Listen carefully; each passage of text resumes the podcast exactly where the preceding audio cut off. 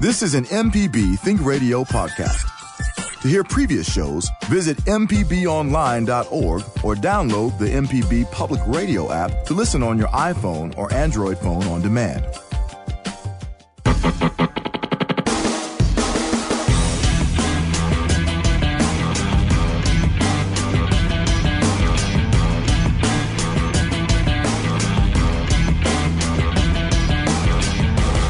Welcome back. It's time for MPB Season Pass on Think Radio with Sam Wells. I'm Jay White. Thanks so much for listening on this Thursday morning. Man, Sam, uh, it's been really interesting this week. Man, oh man, it's time to get the football games so we can have something different to talk about. it's been a, it's been, uh, uh, Yeah. I don't know. It's been an, a dis, a disheartening week. Um, if Yeah. you're just a fan of sports in general, especially this the schools in Mississippi, um, you know, after all of this, you know, domestic, well, not domestic violence stuff, but after all of this, um, you know, the Jeffrey Simmons stuff, you know, we we had a guy on the Ole Miss football team that was arrested for domestic violence. You know, we've we've got uh, Jeffrey Simmons' uh, court case uh, finally finishes, um, and, and he's found guilty of, uh, I guess, what was a simple assault, fined nine hundred dollars. Uh, Dak Prescott's DUI situation wrapped up yesterday. Yeah, that was a bizarre, um, a bizarre read about that, uh, in that uh, it almost seemed like maybe it shouldn't have even come to that.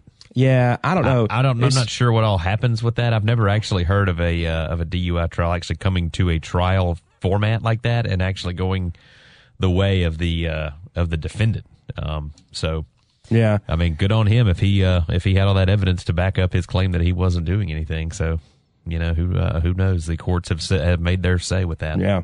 Well, I mean, as you mentioned, he he ultimately found not guilty. I don't know. Uh, maybe a a, a, a, a frivolous uh, young law enforcement Yeah. officer trying to make a name for himself. I don't Yeah, know. I may, maybe so. Uh, you, you know, I, I, I don't know. And you have a you have a uh, a very progressive town in in, uh, in Starkville that uh, has a lot of nightlife and a lot of stuff to do. So I guess they maybe Yeah. have their uh, have their police force out looking for any and everything that that could come their way. I know the uh, I know Oxford police uh, do the same thing. I would imagine they do the same on the coast and in Hattiesburg and things like that. So. I, you know, I'm I'm throwing my hands up here, Jay, because I agree with you. Uh, I agree with you that we need some uh, some football, some some sports uh, locally to Something discuss. fun. Uh, yeah, Something I- fun. uh, uh, you know, all we have right now, the SEC network. Uh, Mississippi State took over the SEC network yesterday. Ole Miss is taking it over today. But after today, I don't know what we're going to do because there's not going to be anything really to discuss. I know me and you are are knee deep in the baseball with uh, with the trade deadline coming up and uh, and you know watching things of uh, of that nature. But uh, man, a lot of stuff uh, that is not fun to discuss is going on right now, especially with with Mississippi State, which you you have the Simmons deal, you have Dak Prescott's DUI thing, and of course the tragedies that we'll talk about in a minute. Chris Smith uh, getting uh, murdered, and of course. Uh, CJ Sirmones, who uh, I was texting some buddies of mine yesterday who I went to college with, and uh, I've told folks on the show before. I'm an Ole Miss. I went to Ole Miss. I'm an Ole Miss alum. I was texting them about CJ Sermone and asking them if they heard about it, and a lot of Ole Miss people were like, "Who is CJ Sermone?" And I Oh, said, no. Are you kidding me? this is who CJ Sermon is, and told them of the 99 Egg Bowl story, and they were like, "Oh, well, that's why I don't remember. I've tried to block out every bit of that football game that I've that I could possibly his- remember." In his time at Mississippi State, uh, he was not uh, overly productive. His career was largely forgettable statistically, but uh, as Sam, as you mentioned, He's got one uh, feather in his cap. He has one of the most famous uh, catches in Egg Bowl history and, and one of the most famous or important receptions in Mississippi State football history. Yeah, for sure. So it's a, it's horrible. Uh, you know what's going on, um, Jay? As you you hear about that, it's two guys who graduated from Mississippi State. It's two guys who you. Uh, I, I don't know what's going on with the, neither either one of them personally, and Chris Smith or uh, C.J. Sirmones. And we can say a little bit about Chris Smith. Also, Smith was a receiver on the uh, and and played the last high school football game of his career live on Mississippi Public Broadcasting's television station. against South Panola. And that was a, that's a legendary high school football game in the state of Mississippi. When uh, he and Tyler Russell and the South uh, and the uh, and the uh, Meridian uh, Wildcats knocked off South Panola, broke the 89 game winning streak, and won the uh, the Mississippi six or I guess it was a 5A championship 5A, yeah. then mm-hmm. from from that legendary team in out of Batesville. So two guys who uh, you know maybe didn't weren't, weren't, quite as heralded on the on the uh, on Mississippi State's roster as uh, as a few others, but uh, guys who definitely made their mark in Mississippi football history too, uh, if it being on the high school side or, as you said, I mean, being fully supplanted in the minds of uh, maybe Mississippi State fans and fully blacked out of the minds of the Ole Miss faithful who were at that game. Remember, yeah. you know, the twenty to six lead and uh, how the game was, uh, for all intents and purposes, over with until uh, Wayne Madkin, C.J. Sirmones, and and Scott Westerfield had their say towards the end. And don't forget about Eugene Clinton too with the kick as well. So it, it's a sad. It's really it's a really sad situation. It's yeah, horrible. that's. Uh, I think that's uh, too young to be uh, one of those things. Uh, Mike that. Tirico that with the call yes. of that that play. I think he endeared himself to Mississippi State fans. Yeah. Uh, for forever. I mean, also too, um, Jonathan Mills, uh, who was um, yeah, uh, I, I, think a, a, two or three year starter for Southern Miss's basketball team. Yeah, uh, was shot, killed in broad daylight in Chicago uh, in this past week. He was playing for Chicago's uh, D League team. Um, Twenty six year old father of two. Yeah, that's, um, that's terrible. I saw, uh, and that's his hometown. And man, I, let me tell you what, the, the, the, Chicago. If you follow the the, the Sun Times uh, prep section uh, you would think a, a guy that kind of, I don't know, maybe you would think a, a, player from Chicago that wound up at Southern Miss, maybe he flew under the radar for some reason or wasn't necessarily highly regarded coming out of high school. You should have seen them go on and on and on about this guy. I mean, he evidently was a prep legend yeah. in Chicago and had come back home and, and was trying to, you know, make his way, you know, back closer to pro ball or play overseas. He was working uh, to do that and um, from what I think you were about to allude to from from Donnie Tyndall, um, all of the the Southern Miss beat guys, um, uh, Jason Munz, Patrick McGee, Lanny Mixon from Big Gold Nation, who we've had on the show. Yeah, everybody to a man, uh, just just the he was the nicest guy, you know, the most respectful guy, um, and just that's it's crazy. Yeah, uh, it's uh, terrible that, stuff for sure. I mean, I, you know, it's no, it's crazy how these things are piling up like can, this. Yeah, you can make no there's no there's no sense to be made of it. Like I said, I don't know. I don't know either. I don't know any of these three guys personally. Um, I know you know who they are because of you know the job we have and the and the uh, the life I guess that I led to this point, knowing who CJ yeah. Simone is. But uh, I, you know, you don't know what to say really. I mean, it's a terrible situation. You hope that some of this stuff will kind of go away uh, and stop. But um, I mean, uh, Simone, the, Simone's a little that. I mean, I guess his time in Mississippi kind of ended like 15 years ago. Yeah. So it's a it's a little bit further in the past. Um, I guess when he was 36. Yeah. Um, but uh, in the case of of Mills and Smith, Smith, as Smith you mentioned, just graduated, uh, a Meridian uh, high school guy uh, and have heard from some people uh, uh, connected to that program in Meridian, and uh, those people are just heartbroken that it could happen. Period, but that it could happen to a guy like, you know, Chris Smith. Yeah, uh, saw some comments uh, that one of the local stations around town here got from Ladarius Perkins. Uh, I think it was basically like the same week he was doing a football camp at uh, at uh, St. Joe High in Greenville, uh, and you know, he talked about Chris Smith being one of those guys that the season can drag on. And if you're if you're one of the players proper on the roster, it's not just when the games start.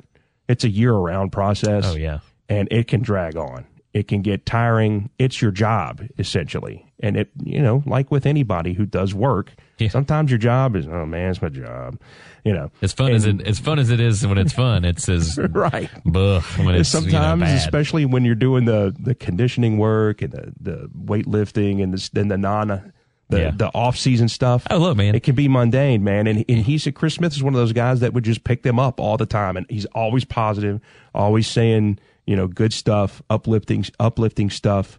uh, and always finding the positive even in times when there weren't necessarily positive things going on. Yeah, people. I mean, you got to have that when you're doing uh, when you're doing team sports or when you're. I mean, just exercising. I mean, we've had Paul Lacoste on this thing. I do some of those uh, workouts with him. A 12 week thing. I mean, that's 12 weeks. It's not even a whole. I mean, that's like a fourth of a year, and uh, as, as monotonous and stuff as that gets for an hour. I mean, you know, these guys are over here uh, all day, all night, all year, every day no breaks, no anything. All the scrutiny is on, you know, is on them 24 hours a day, especially now. I mean, turn back to CJ Sermons. I mean, uh, you know, it wasn't like that back in 1999 and in 2000. Guys could go, you know, out a little bit and then go back to doing what they do. Uh, but uh, now nowadays you can't do it. So uh, you just imagine the scrutiny that gets put on those guys, and to have somebody like him, and and to a man, everybody that I've seen that was at Mississippi State then, and that it's at that's at Mississippi State now, say that Chris Smith has been one of the more positive influences on the receiving corps on the team.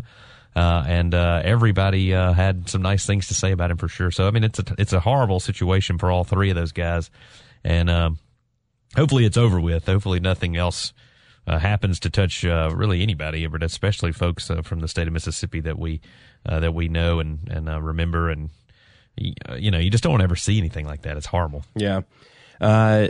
shifting gears a little bit, opening day for training camp for the Saints, the New Orleans Saints, and man, oh man, Sam, no no no contract extension as of yet for Drew Brees, and he has put a deadline on uh, the the beginning of the season. And um, I don't think he's getting it. Well, I'm just going to say it right before is, the year. I don't think he's. This is a this is a difficult place for the Saints to be in because um, I mean, at some point here, they're going to have to do a, a total reboot, and um, I I almost think that not having done a reboot already that they've I, I don't they've, they've they've tried to linger in this group a little bit that has uh, you know that was so successful you know at the at the start of I don't know maybe the past you know over the past 10 years. Oh yeah 2006 uh, they've had some things that have that have set them back. And the problem is is that uh, you know I don't they don't draft defensive players. They don't spend high draft picks on defensive players ever. Uh, they run through defensive coordinators uh, like Kleenexes and um, with the way that their offense works, even still, how good Drew Brees is, you know, and, and Drew's not gonna he's not gonna play forever. I mean, he's on the back end of it, right? Oh yeah, he's on the downhill sure. slope. Um, it, the door the the door is closing on their opportunity, um, to win with this this coach and that quarterback if they can just and and they've proven this already statistically. If you can just have a defense that finishes 24th statistically in the NFL. I mean, they're almost guaranteed with the way their offense works, they're almost guaranteed a 10 or 11 win season. If you could just finish 24th or 25th in defense and yeah. not 32nd well, with, what, with, an anchor. That's what a lot of state, I mean, a lot of Saints fans blame uh, Brees for is that his contract is taking up too much uh, money and they can't improve this defense with real uh, players. What's more exciting to you, Jay? The fa- the prospect of the New Orleans Saints and the uh, and their offense, or the prospect of the new booth with Jim Henderson and Deuce McAllister on the call for the that'll Saints Radio Network? Yeah, that'll be a lot of fun. So we'll have to try and get uh, we'll have to try and get the Deuce uh, in uh, in studio here and, uh, and, and and talk about that as he's uh, he's in and around uh, the Jackson area. Jay, we're going to toss to break now. We have, of course, our your great conversation with Bill Wahlberg. I figured we would go back and remember this with the Doc and Darryl documentary on ESPN.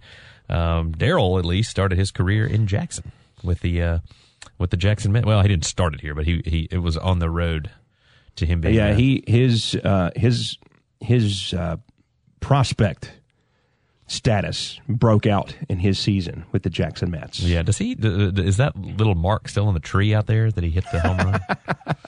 I don't know. That's a good question. We'll have to ask Bill Blackwell about that since uh, he's he probably parks his car in the same parking lot that Darryl Strawberry did. Basically, yeah. So uh, yeah, I mean, he's just uh, across the way from where he spent, and it's who's, who's coming up later on the show. Bill Blackwell, who's the executive director of the Mississippi Sports Hall of Fame, who will talk with us about the, the 2016 Hall of Fame induction class. They're having their big get together uh, this this weekend. Actually, at a, an event Friday night and Saturday night.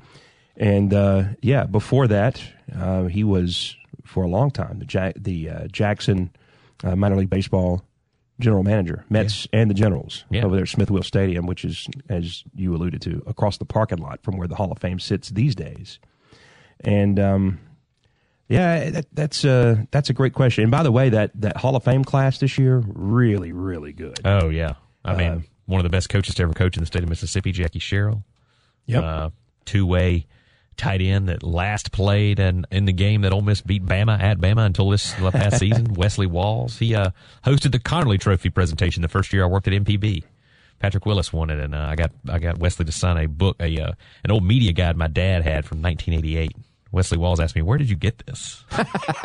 so my dad keeps all this all this stuff in his uh, in the in the office or whatever. Yeah. So, but uh, yeah, those are just a couple, some great inductees, some folks that were were dominant um, and some and some more coaches who were really really good, including Kay James, who took Southern Miss to ten um, postseason uh, uh, NCAA. Well, not ten NCAA tournaments. I think she made the NCAA eight times uh, and won a national championship before she got to Southern Miss, and took them to two other tournaments that uh, preceded the women's NCAA basketball tournament. Uh, but uh, a great uh, up tempo game she played there. Yeah, we'll, we'll take a break and, we'll, and come, going out to break here.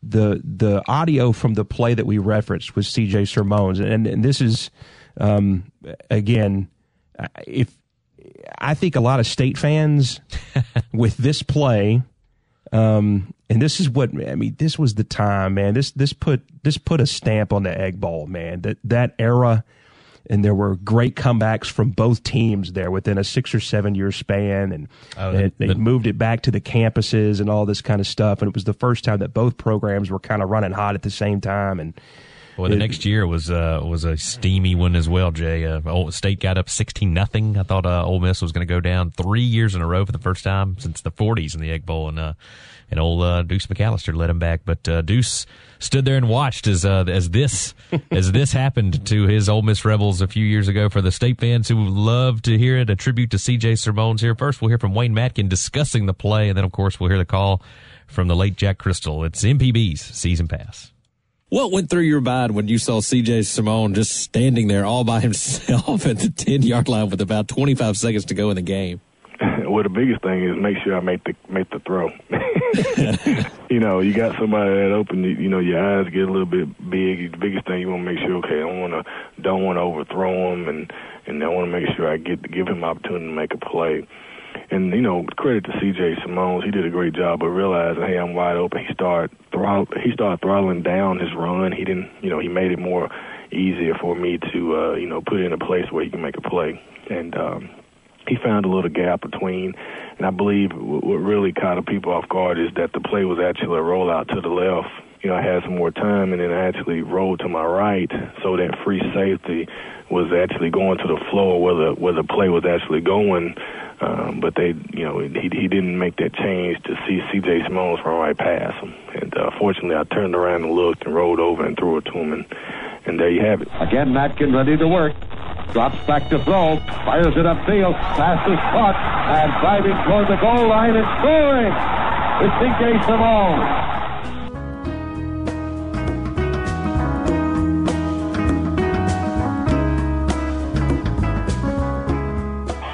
This is MPB Think Radio, Mississippi Public Broadcasting.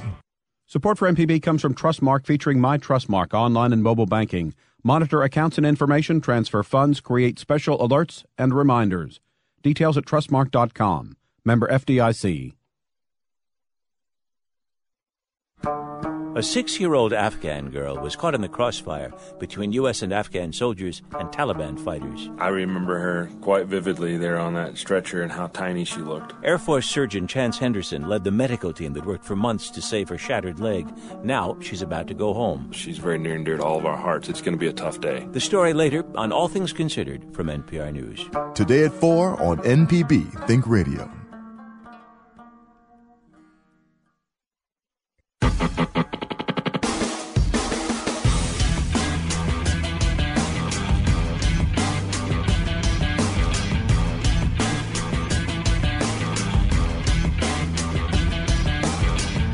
Welcome back to MPB's Season Pass. I'm Jay White. Thanks for listening. This is Bill Wahlberg, the former voice of the Jackson Mets and the Jackson Generals, and a Texas League Hall of Famer on MPB's Season Pass.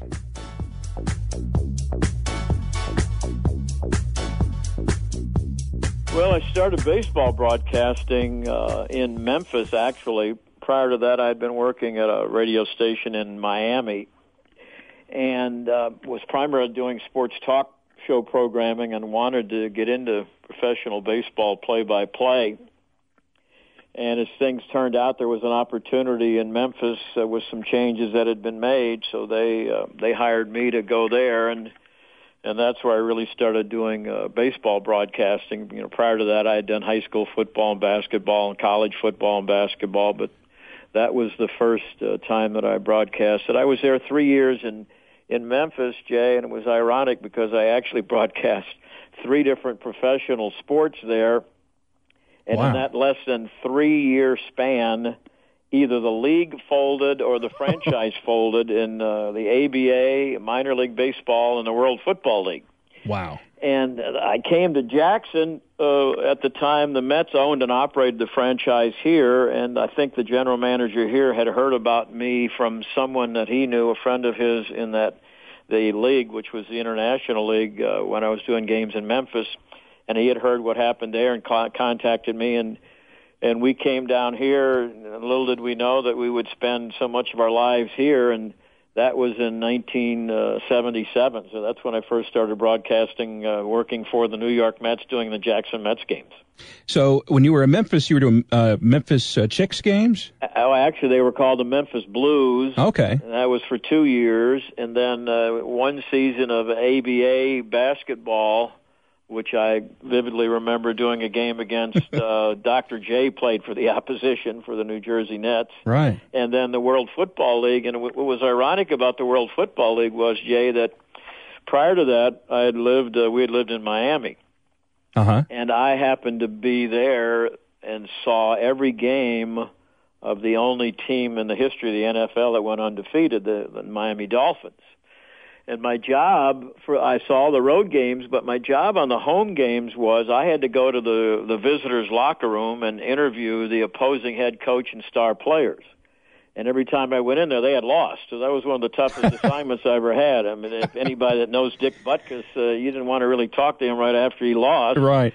but uh, I had to do that. And what made it ironic was that three of the stars of that undefeated Miami Dolphins team, Larry Csonka, Jim Kiick, and Paul Warfield, came to Memphis uh, coincidentally, uh, as I did, uh, to work for John Bassett, who owned the World Football League franchise. And I knew Paul quite well from from uh, Miami. I knew Warfield well. The other two guys I didn't really know. Uh, but they played uh, in the league there the year that I did their games, and the league folded before the season ended. The ABA uh, franchise folded, and uh, the franchise in Memphis uh, went out of exist- existence. So it was, uh, I guess, it was the bad omen. I was the bad omen for all for all those franchises there. Well, you mentioned you did sports talk in Miami, and Mm-hmm. this has got to be in the what the mid late seventies, and that is that's prehistoric times for sports talk. what Yeah, was that? What was it like prob- developing There that? probably there probably weren't many uh, many stations, even major cities such as uh, Miami, that did it at that time. And I was working on, uh, as you would know, maybe your listeners wouldn't. Uh, it was the biggest, uh, fifty thousand watts is the biggest AM station you could have, and it was one that was in Miami at the time. And we, the basic show that I did was slotted for it was seven ten. The, the the station was located at seven ten Brickell Avenue. And so the show started at 7:10 in the evening and was slated to run till 11 o'clock every night. Now there were some nights there where the station would carry either Baltimore Orioles baseball because they trained, they had their spring training there, and I got Ah. to meet a lot of those great Oriole players and and talk to them. Or we also carried uh, some ABA games, which they had a team there called the Floridians. So if there was a game after the uh, game was over, maybe at ten ten thirty, I'd come back after uh, after the game and go till midnight. So yeah, there weren't uh, there weren't many stations. Actually, it was nineteen. Let's see, when what would it have been? it was in the early in the early 1970s because I went to Memphis in '74 and came here to Jackson in '77. So, what was it like developing uh, the sports talk for the station back then? I can imagine it, it's it was very different than it sounds now.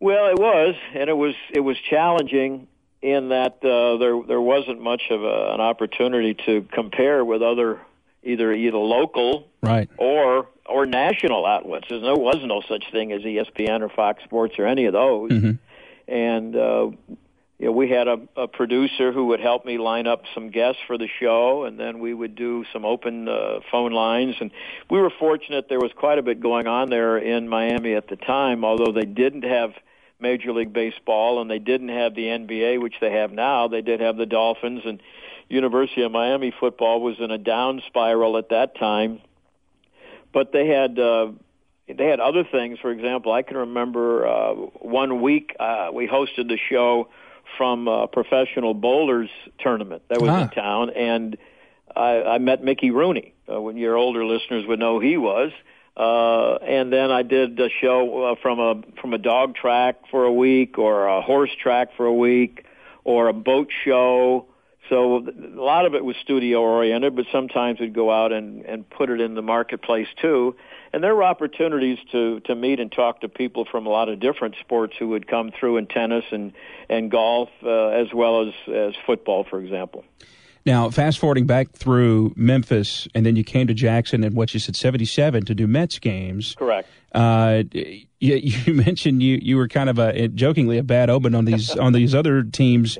Definitely not the case for the Jackson Mets because you had a long run, and the Mets had a long run in terms of uh, versus what is typically a minor league run in a, in a town, and a very successful run at that. Well, it was very gratifying, and uh, I have some great memories from it. When I first came here, I was working for the New York Mets, which owned the franchise. But then, a, f- a few years in, uh, Con Maloney of Cowboy Maloney's Appliances bought the franchise, and we continued to affiliate with the Mets uh, for a number of years until we then affiliated with the Astros in the later years and became they called it the Jackson Generals. It remained a Double A team in the Texas League but uh, there were just so many great players who came through there that became major league uh, stars uh, and so many great uh, memories. And of course now it's been so many years removed that most of those players that I got to know very well have retired. But a lot of the guys that I got to know during that tenure during the game are major league managers or coaches or general managers. You know, Billy Beane is a very successful general manager of the Oakland A's, which might be the most overachieving franchise in all of sports, really, when you consider the payroll. And here they are, a first place ball club right now. And and, and talking about Beane, one thing that I think still exists today, I know it was the only thing at the time in 1982, we had a starting outfield in Jackson that was all number one draft picks. And I don't think I've ever heard of that ever happening before or since. And Billy Beane was one of them. The, the best known of the three, of course, was Darryl Strawberry. And then the third one was Terry Blocker.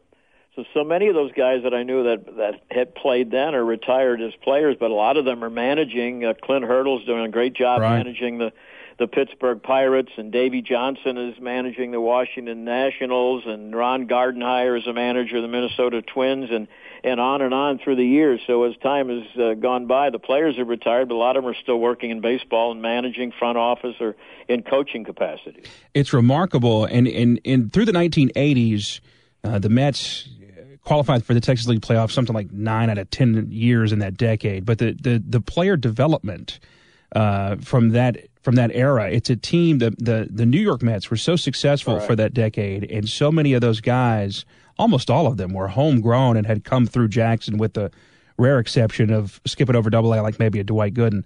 I can't really think of any others, but. Uh, uh, so many good players came through Jackson and ultimately were part of their 86 World Championship team. And it really had a connection with that town. Yeah, that really was fun, and I know uh, that that year I remember going down to Houston and uh, and watching them play in the playoff games. And uh, one morning was in the hotel having breakfast, and and Davey Johnson came down and got to see him again and talk with him again. And Of course, a few years prior to that, we brought uh, the big club in to play the Jackson Club in an exhibition game, and I can still remember the the cover of the program for that year.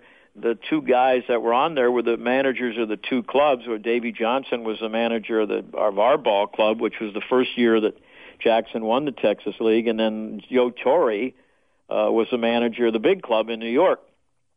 But you're right, and you've got a good memory too, because uh, Gooden uh, they did jump him all the way from A ball over us, and and by the next year after pitching at Lynchburg, he was ready to pitch in the big leagues. But most of them, as as you say, uh, came through Jackson and uh, were contributors or and or regulars or stars on the team that won the World Series. And another thing that still exists uh, that that made it kind of unique was so many of those guys met and married local girls right. from Jackson. And I just thought of another big league manager I didn't mention before, Ned Yost, right. who's managing the Kansas City Royals, and they're a playoff contender. Uh, he met and married a girl locally too. So um, among the many of those who uh, who met someone here, and then some of the guys who didn't go on to make it in the big leagues have decided to stay and live in Jackson after playing here. That's the voice of Bill Wahlberg, Texas League Hall of Famer 2013, and longtime voice of the Jackson Mets and the Jackson Generals. When we come back, we'll dig into some of the career opportunities he may have had or passed up in his 23 seasons of calling baseball in Jackson, and when the team decided to move to Texas under the ownership of Nolan Ryan, what led to his decision to stay home. That's Bill Wahlberg, and we'll continue our conversation with him after this timeout. You're listening to MPB's Season Pass. This is MPB Think Radio, Mississippi Public Broadcasting. Your favorite MPB Think radio shows are now available on your favorite podcast app. So open that app and subscribe to any local program you love, like Everyday Tech, Android does have the most delicious operating system, I find. Jelly, is it Jelly Bean? The Gestalt Gardener, What's up? What you got going on? and of course, MPB's Season Pass with myself, Sam Wells, and Jay White. That's my guys, man. So what are you waiting for? Go search and subscribe today.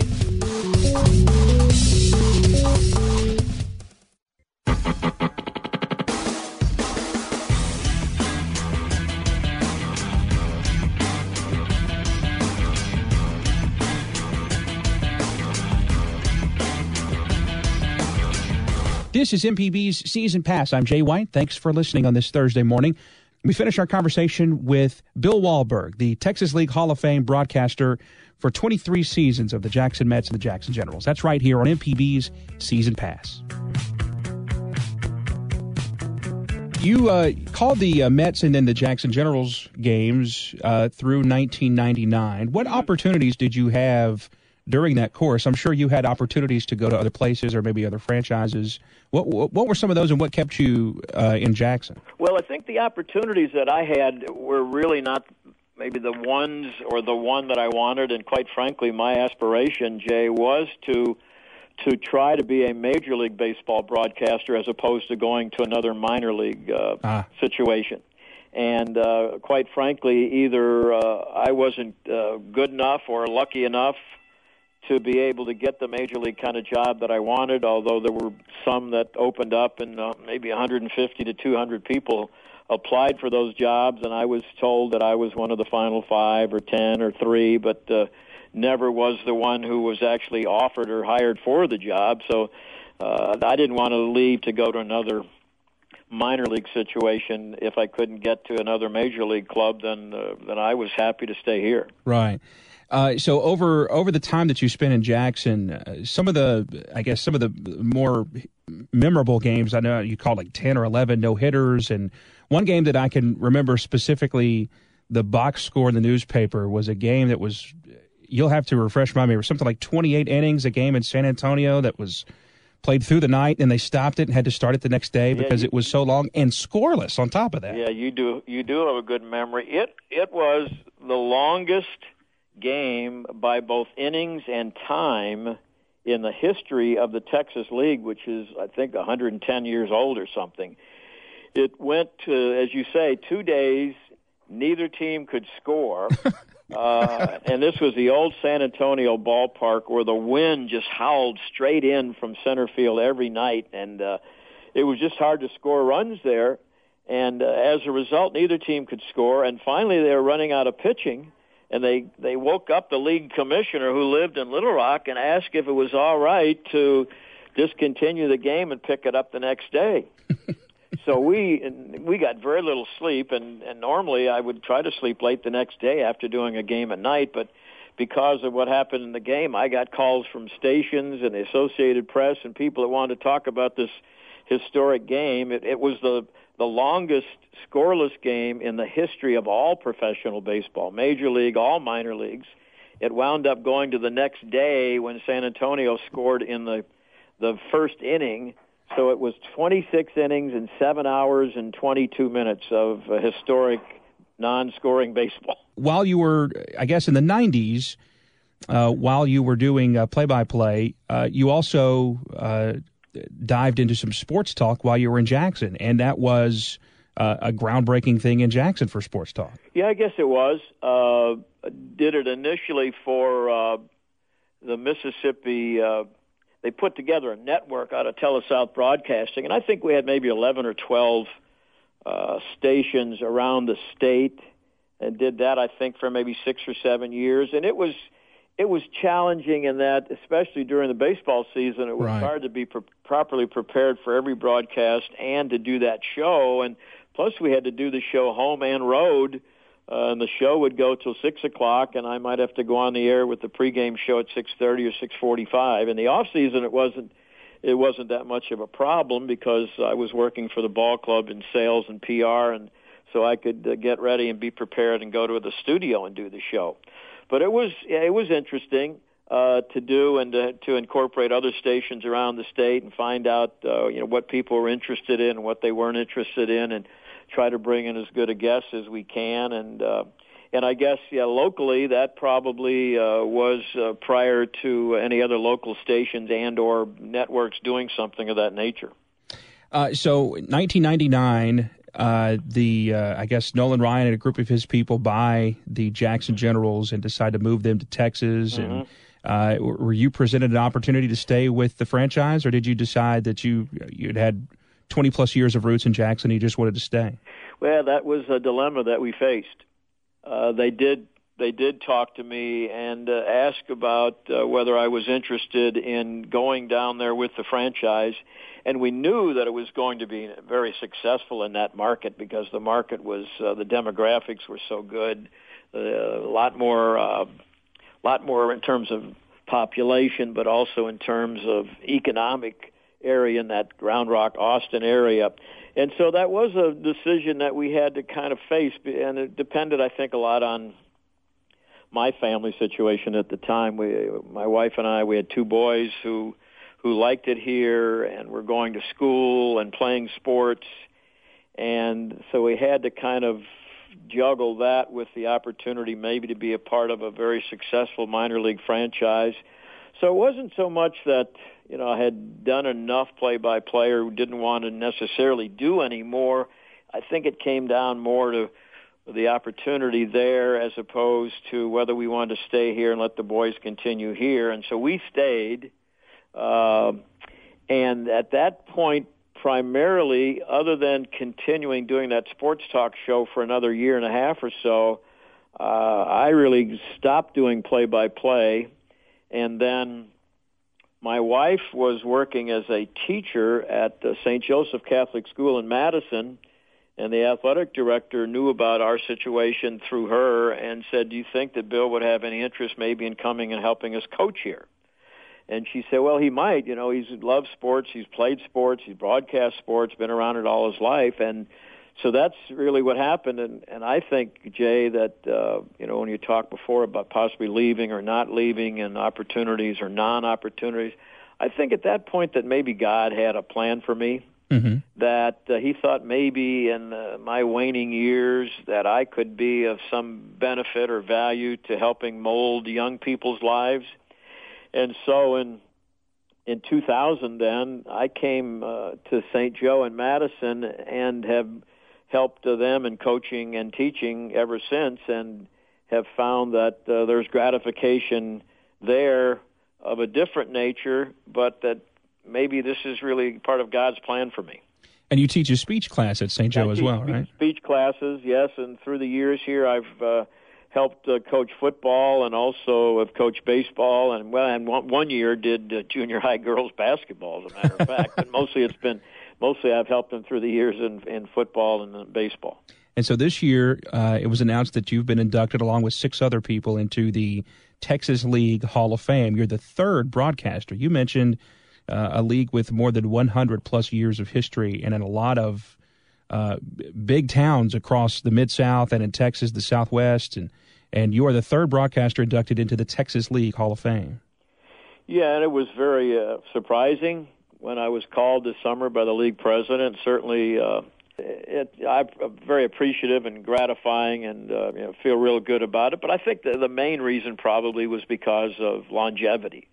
Uh, I did 23 years of play-by-play in Jackson, and there there aren't many guys who do that many years of uh, play-by-play broadcasts in one minor league city, or maybe in a combined uh, number of cities. Right. So I think uh, that uh, the league president and the people who were involved in the decision probably selected me primarily because of the longevity, having done games for that long.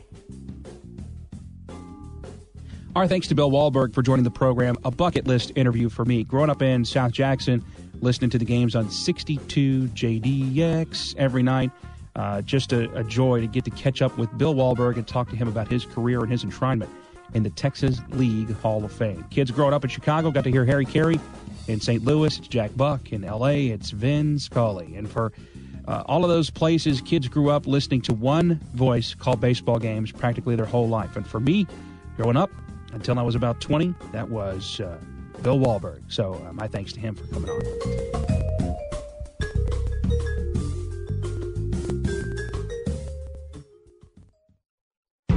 We're here in Philadelphia for day four of the Democratic National Convention. The theme tonight, Stronger Together. Hillary Clinton will officially accept the Democratic nomination for president. I'm Rachel Martin. Join me, Judy Woodruff, and Gwen Ifill as we take you to the floor and inside the arena at the Democratic National Convention. It's special coverage from PBS NewsHour and NPR News. Tonight at 7 on MPB Think Radio.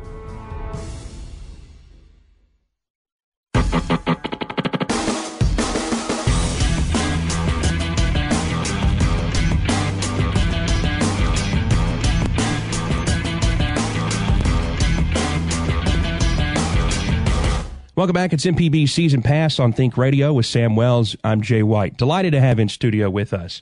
And I said it in the beginning of the show. I said the general manager of the Mississippi Sports Hall of Fame. You'll have to forgive me.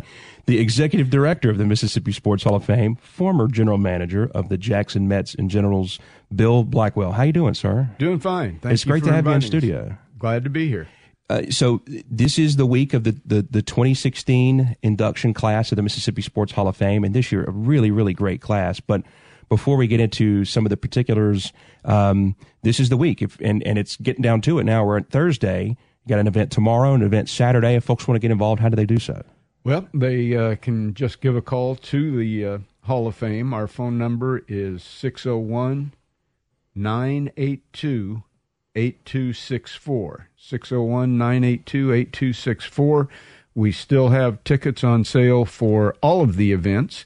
Uh, we've got to uh, turn in some numbers to the uh, folks down at the uh, convention center very, very shortly. So uh, we'd advise you not to wait too long, but uh, we're still taking orders today, and we'll have a place for anyone wanting to come and see the class of 2016 go into the Hall of Fame. So what what all are the events that you have? The Bancorp uh, Bancorp South induction weekend. What all goes in? Well, it starts out uh, tomorrow evening at 6:30 at the Hall of Fame.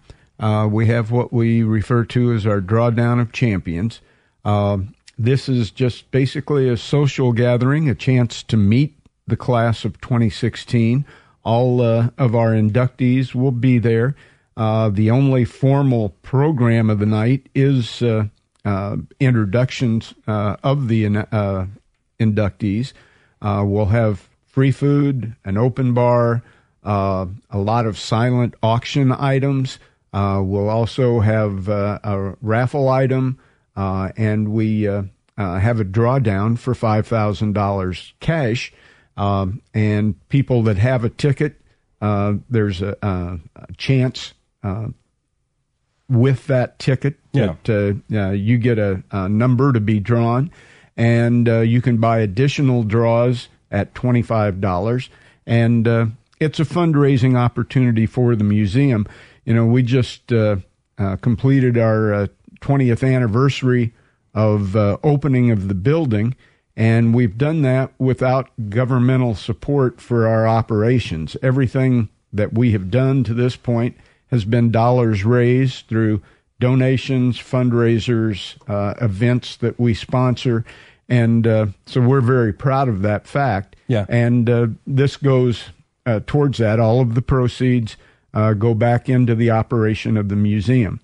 Then Saturday morning at 10 o'clock, we'll open our doors again for an autograph session. And not only this year's class will be there to sign autographs and meet the fans, but uh, many of the uh, previously inducted Hall of Famers come out as well. Uh, it's a chance to meet them, talk to them one on one, get autographs, get pictures, those kind of things, and that goes on from 10 till 11:30 on Saturday morning, and then at 5:30 in the evening, uh, we open up the doors down at the convention center. Uh, there are receptions, different areas for each one of the uh, six inductees. Uh, you can go again, get an opportunity to meet them, shake their hands, take pictures. Uh, it's an open uh, uh, bar uh, time period from 5:30 until 7. Then at 7 o'clock, everyone goes into the uh, main dining hall, and uh, we start the ceremonies and actually formally induct the six members that will be joining us. Sam, uh, my co-host, very excited when you said open bar. I was going to say, Bill, you had me. At, you had me at open bar, Bill. there you go. Uh, I do have a question for you about these inductees. Uh, well, just, really, just tell everyone about the inductees. And you got the two headliners, Jackie Sherrill, really the modern day father of Mississippi State football. They, the Bulldogs were uh, just a shambles when he took over, and boy, he made them believe uh, throughout the '90s, winning an SEC Western Division championship. And of course, Wesley Walls, uh, who I think might be the last player that take one, that took one of those old like pictures, you know, where he's running without a helmet on for the uh, for the Street and Smith yeah, model. Yeah, Yeah. for the media guide. Really, the father of um, the modern day tight end. He really started uh, what I would think would be uh, Mississippi's tight end U. Of course, Rich Gibbia would follow him, and then uh, Chris Mangum, Rufus French, Doug Ziegler, and of course Evan Engram is Ole Miss's tight end, who's a preseason All American this year. Well, I know Chris is coming to support Wesley uh, this weekend, and Chris gives Wesley a lot of credit for taking him under his wing when he got to Carolina into Charlotte and uh, uh, teaching him how to be a professional and uh, uh, how to play that position, even how to go through the tapes and what to look for and those kind of things. So, uh, yeah, the class is a great one, as they all are. I know uh, uh, Rick Cleveland, who was my predecessor, says that every year they ask you to compare classes, and uh, there's really it's almost impossible to do because uh, there's so many great athletes, especially in this state. I mean, it's impossible. Well, uh, you know, the average size population for a state in the uh, United States is 20 million people. Mississippi's got 3 million people. So the fact that we have so many world class athletes coming from such a small possibility uh, uh, of people to, to play those games, the, the small number, it's uh, amazing the uh, people we've produced. Um, this year's class, as you said, Jackie Sherrill, uh, one of the better and one of the more controversial head football coaches. Uh, there, there's one steer running around that uh, right. uh, used to be a bull, uh, thanks to Jackie. But uh, you know, g- guys like that are few and far between. He went to high school in Biloxi. Uh, was an All-American high school football player, recruited by Bear Bryant. Uh, played uh, seven different positions while he was at Alabama and was part of two national championship teams there. Got into coaching, lasted 37 years in various uh, spots. Was the head coach at Washington State, at Pittsburgh, at Texas A&M, and then uh, uh, retired. Was out of the game for three years. Came back and started a 13-year reign at uh, Mississippi State, and brought them back uh, to respectability and uh, prospered while he was there. Wesley, who we mentioned originally from Pontotoc, uh, was a high school quarterback and fullback. Uh, also played on the defensive side of the ball. When he went to Ole Miss the first three years, he was basically a defensive end and a linebacker. And uh, uh, the uh, offensive coordinator at that time uh, decided that uh, he had some other skills. Asked Wesley if he had ever played tight end. He said the only time he ever had was at a high school all star contest. The regular tight end that was on their team was hurt. Wesley went out and caught like five or six passes and scored a touchdown. and uh, so they decided to uh, try him on the offensive side of the ball his senior year. Uh, he made All American as a tight end, but he also continued to play in uh, pass rush downs uh, on the defensive side of the ball. So he was one of the last two way players uh, in college football. He is a member of the College Football Hall of Fame, and uh, uh, now he'll be a member of our Hall of Fame. Uh, we've got a second member that's also in the College Football Hall of Fame, a recent inductee, Sean Brewer, who played at Millsaps College. Yeah, and I know uh, Sean, uh, the the Division Three Defensive Player of the Year, the NCAA Division Three De- Defensive Player of the Year, is named in Sean's honor. Talking to Rick about him uh, yesterday, he mentioned uh, you know Brewer would have been a Division One All American, except for he was five ten, and that scared everybody off of him. But we got about a minute left in the show here, uh, Bill. Again, if folks want to get involved uh, this weekend, we have events tomorrow night and all through the day Saturday. How do they? Uh, how do they? I know you got a website, you got a number you can call. A lot of different ways to get Involved. a lot of things they can do on the website. They can find out about the class, the other members, uh, which are Willie Heidelberg and Kay James and Larry Smith. Uh, and uh, or they can call the office at 601 982 8264. Bill Blackwell, the executive director of the Mississippi Sports Hall of Fame, and I'll just call you the general manager anyway. That's thank, fine. Thank you so much for coming. That'll do it for us. Our thanks to uh, Bill Blackwell and uh, Bill Wahlberg for being on the program. It's a Smith Wills double dip for the show today. Beautiful uh, day for a ball game. That's yeah. right. That'll do it for us. Coming up next, Southern Remedy Kids and Teens with Dr. Jimmy Stewart. For Sam, I'm Jay. We'll be back next Thursday at 10 for MPB Season Pass on Think Radio.